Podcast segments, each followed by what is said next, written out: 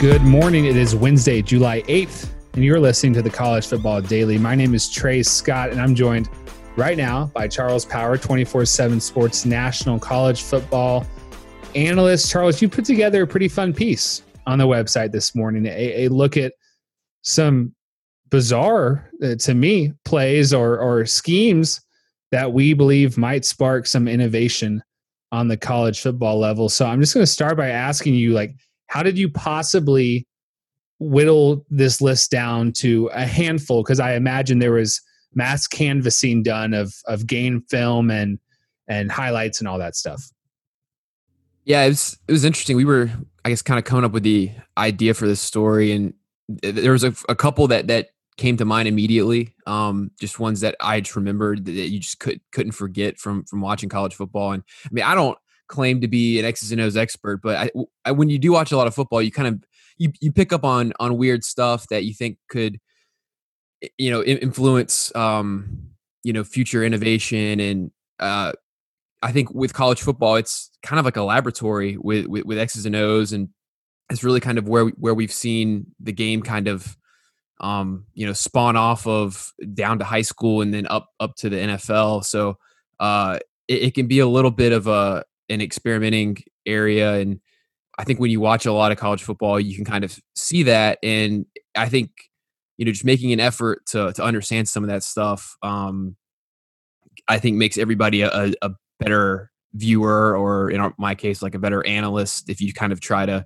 understand where the game's going and understand the coaches that are behind it, and that helps with understanding how the players are used. Um, so it, kind of creates a, I guess, maybe a a better big picture understanding of of the game. So, but uh, one thing I found is, I mean, it's you you can go down some deep rabbit holes on this stuff, and um, it, it's fun and it's interesting, and I think it it lends credence um, to kind of how sharp a lot of these coaches are now, and um, how how particular they are and and delicate they are with coming up with uh, their play designs.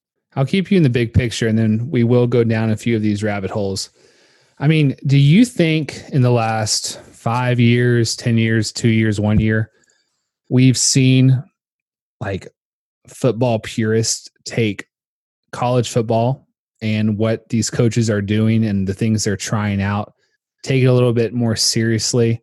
I, I mean, I think the best example is Cliff Kingsbury can get fired by Texas Tech and get hired by an NFL team, and his college pupil Patrick Mahomes gets a five hundred million dollar contract. I think that just kind of goes to show like people are really taking note of what college teams are doing, and it's trickling up to the NFL.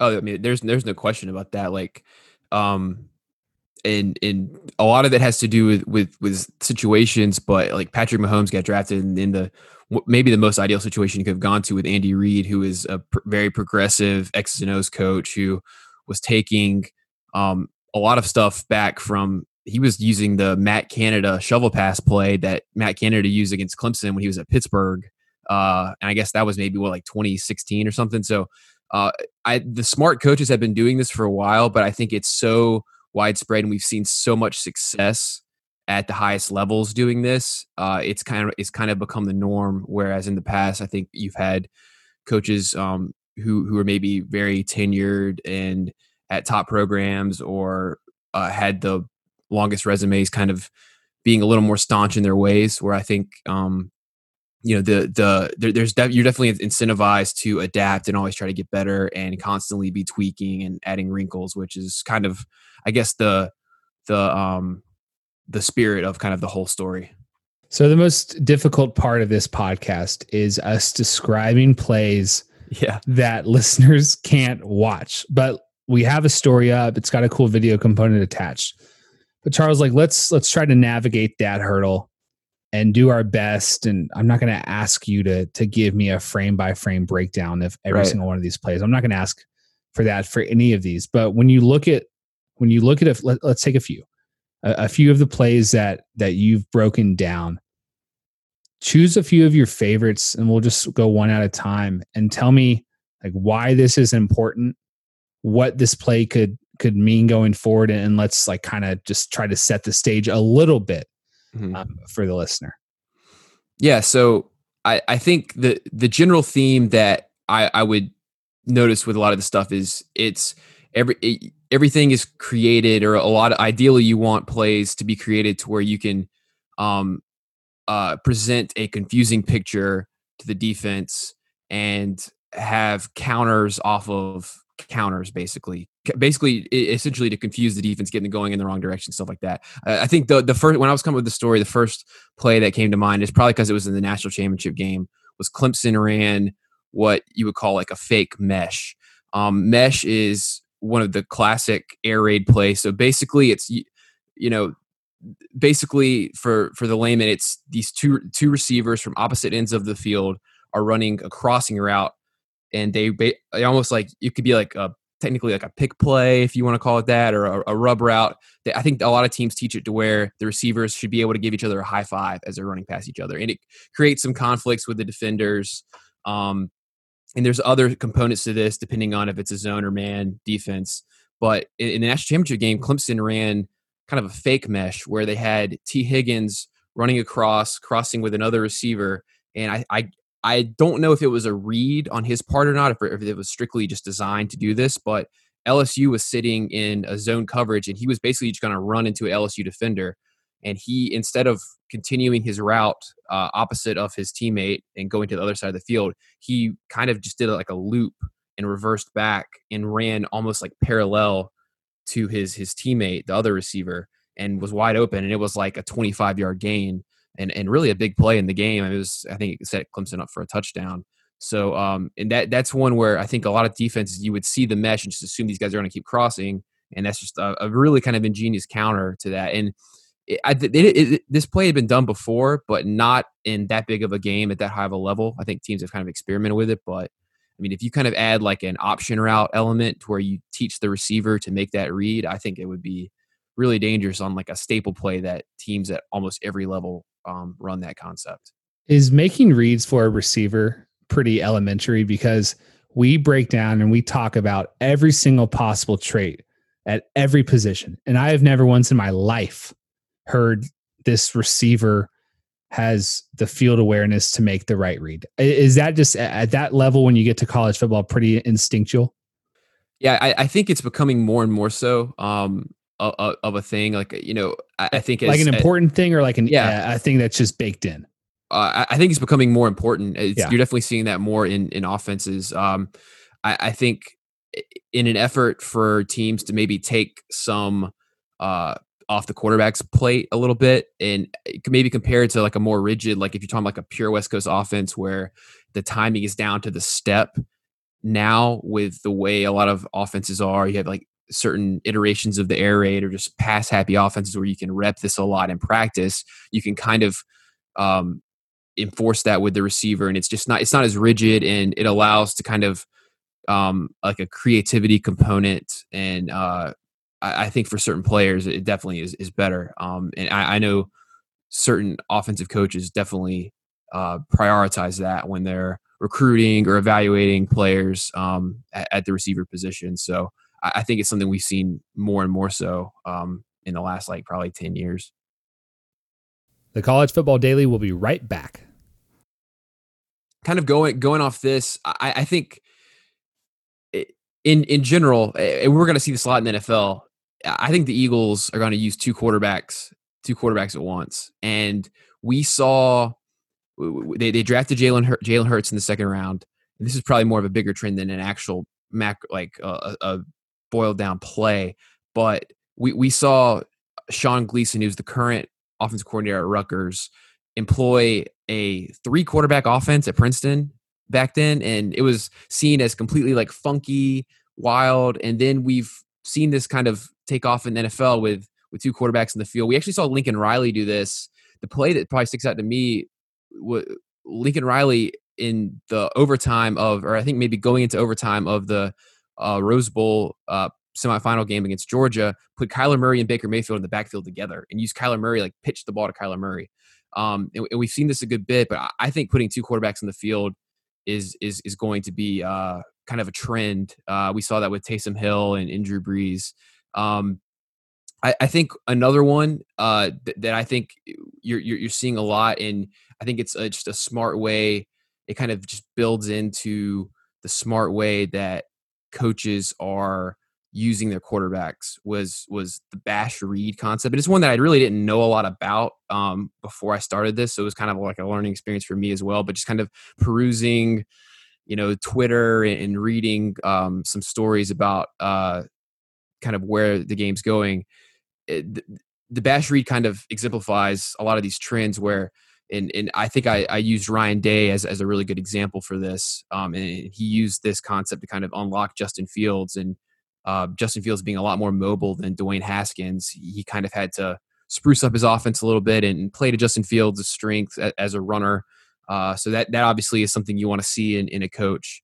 Um, but uh, it, it's basically it looks like a zone read and it's a sweep action where your your running back kind of runs out wide. The quarterback is uh, like a zone read is you know he can hand the ball to the to the running back or keep it. He's reading the defensive end, and the, the main difference here is is you can run this iteration uh, of, of this kind of read with uh, multiple blocking schemes, and that's kind of what we're seeing is a lot of creativity with how teams are using blocking in their offensive line. So I, I think adding that wrinkle in, and you can run this. It's so versatile. You can run this with receivers. You can you see it on speed sweep. So it's not just a running back. And that's really something that I think Ryan Day was smart about implementing this into his offense. It was really a perfect fit for Justin Fields and J.K. Dobbins. And you better believe that the Ravens are going to use this with J.K. Dobbins um, and, and Lamar Jackson. So I, I think that is just like a really good example of taking a concept, fitting it to your players, and it's a concept that you can run in almost any look and that's just kind of the like the, I think the way like the the overall thing I, I kind of took away from this is teams are really creative and, and, they tinker with the plays almost like like on a level it's almost kind of like football origami but they're but they're so versatile that you can run it out of any kind of look uh, and it just uses the, the, talent really well. So I, I thought that was uh, an interesting thing that that I didn't really know about beforehand and you know I like if you ask me what kind of offense Ryan Day runs, I don't even know if I could describe it, but I thought it was a good example of kind of your modern day offensive coach being versatile and adaptable. That that is interesting. You, you say the Ryan Day thing. You're not sure like how you would describe his offense. His predecessor, Urban Meyer, like we all sort of know what that looked like. It feels like yeah. more college football coaches are are just totally, totally uh, adapting and being you know pretty pretty cha- interchangeable like lincoln riley charles mm-hmm. is that is that that's not strictly the air raid is it yeah it's it i think w- like when lincoln riley if you look at the offense lincoln riley was running at east carolina uh compared to what he was he's running now at, at oklahoma it, it's pretty different and I, I think he got to oklahoma and realized hey like we don't need to be running this pure air raid where we're throwing the ball 60 times a game now. We have really good offensive linemen. We have running backs. Um, you know, when he when he got there, yeah, they they had a, a stable of, of, running backs, right? Um, and so I think it was it was really kind of fusing the air raid passing game, air raid concepts. He runs mesh, he runs all those basic air raid staples, but they added um, a, a really he and Bill Bedenbaugh, their offensive coordinator, offensive line coach, added a lot of wrinkles and really kind of made this like really interesting alloy of a power run offense with an air raid um, passing game. And I think that is kind of what we're seeing now. In Lincoln Riley, he has counters off of everything. There's there's different fakes and he's always kind of tweaking. And that's kind of a general trend we've seen with this. Whereas 10 years ago, it was really more college football is really system based, right? You had your Mike Leach types who were running basically the same play in a different like or a million different formations or, or Chip Kelly, Gus Malzahn. They were running like some base plays out of different looks and being creative with it on that front, but it was basically kind of simple, right? Whereas whereas now you're this next generation, they're taking those systems and really fine tuning them and tweaking them on like a more like molecular basis. That's something Cliff Kingsbury does. That's what you see with Lincoln Riley. It's just kind of the next generation of coaches. I think Kyle Shanahan would be the the great example for that. Um, in the NFL, he kind of took what his dad did and um, that that West Coast zone read hybrid and he's running a bunch of crazy stuff off of that even working in like some option football so i think it's you have a lot of guys who are kind of just nerding out and uh, going back and finding old concepts and, and adding them into um, kind of a base system. You talk about this new age of nerds and guys morphing. How are the innovative forefathers doing? You mentioned mike leach. You mentioned chip kelly. Like i don't know if malzahn's a, a forefather of innovation but absolutely his roots as a, as a high school football coach and and and what he did as an offensive coordinator at Auburn with Cam Newton that still has resonated you know with his with his current system and, and really why he still has a job but are those guys adapting or, or or has the game I don't want to say passed them by but is this a young a young guys or a young brains game right now I definitely think it's a young brains game um but you know those coaches I think they still bring a lot to the table from an experience standpoint. And there is something to be said about just sticking to your guns and running what you run. Uh, I think we've seen it can kind of create a little bit of a ceiling at, at times. I think we saw this, you know, Mike Leach, there's no doubt he was a success story at Washington State. But every year, and he made the most of, of the talent they had. There's no doubt about that. He maximized what they had. But every year when they would run into Washington, mm-hmm it, it was it was pretty ugly. And he and Jimmy Lake was not bashful in saying we know what they're running and we have an answer for it, and he's not adjusting. Um, so so that's I think maybe a good example of kind of the the next iteration of of younger um, coaches are probably a little more adaptable and uh, anything in general. I think you, you, see almost in any field. Um, evolution and the ability to adapt are, are almost always kind of valued, especially like in a competitive environment. So um, that's something you see with like a guy like like Bill Belichick is always always evolving, always changing. Um, and I mean, even like Nick Saban, I think you could say did that. He their offense looks very different than, than it did, um, you know, five or six years ago. So I think the coaches who do that, who show that ability, probably have the most staying power. And I can kind of sense that Saban and Belichick relish the opportunity to evolve and to, to right. challenge themselves and take on Cam Newton or totally shift their offense. I mean, Saban's changed his defense, he's changed his offense, he's done all of that. Uh, I think that's a hallmark of greatness. No doubt, no doubt. And I think when you when you win at that high of a level, you, you're kind of almost competing against yourself. So I, I think having that, being able to take that internal challenge um, when when a lot of the external stuff might you know get old uh, is definitely probably the the best way to do it.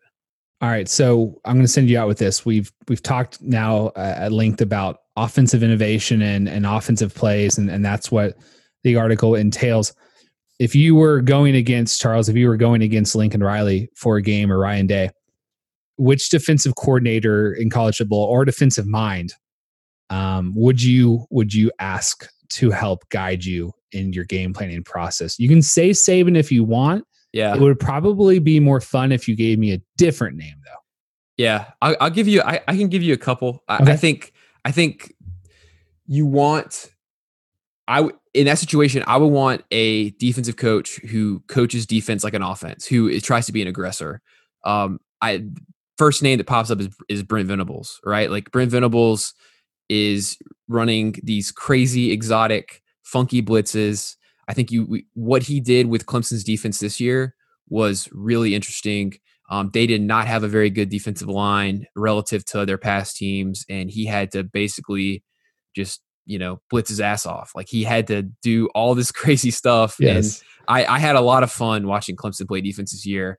Not even from the fact that they were traditionally as as just blunt force dominant as they were uh, in the past, but they were taking really, I mean, like they were blitzing like Jamie Skalski uh, in every gap possible, and I, I don't think anybody's going to mistake Jamie Skalski for uh, Isaiah Simmons from like an athletic standpoint. So I, I really enjoyed watching that. I mean, I think Gary Patterson has been like that for a while. He runs his defense like an offense. They're they're pretty adaptable, and I think he has shown that he can um, at least slow down some of the Lincoln Riley attacks, maybe more so than others. Um, Jon Heacock, who was at Iowa State, kind of was on the front end of um, kind of com- of coming up with you know the the the new iteration of kind of the the, the three three five. Um, they put some tweaks on that, and they really kind of scrapped their defense in the middle of the season, and that led to their their win over Oklahoma. Um, when back when Baker Mayfield was a quarterback, when when they had that upset. Um, so so those would be some guys who I think are on the on the front end. I mean, Dave Aranda has done a good job, um, but I, I think any the, the the coaches who can prove to be an aggressor in that situation and at least slow down because I think if you kind of if you come at this with the approach of we're just gonna you know uh sit back and and make them dink and dunk and beat us offenses are good enough to do that now so you have to almost make your own splash plays on defense and I think those coaches do a pretty good job of that all right, good stuff. Charles, appreciate you joining us. That's going to do it for today's episode of the College Football Daily. If you appreciate what we're doing, please leave us a five star rating on Apple Podcasts. Leave us a review. This this whole content idea started with someone in the review section asking who are college football's best innovators. So you know, leave us leave us a review with with what you'd like us to talk about, and we'll try to get to it. Uh, for Charles, for our producer Tony Levitt, I'm Trey Scott, and we'll talk to you all on Thursday for the next edition of the College Football Daily.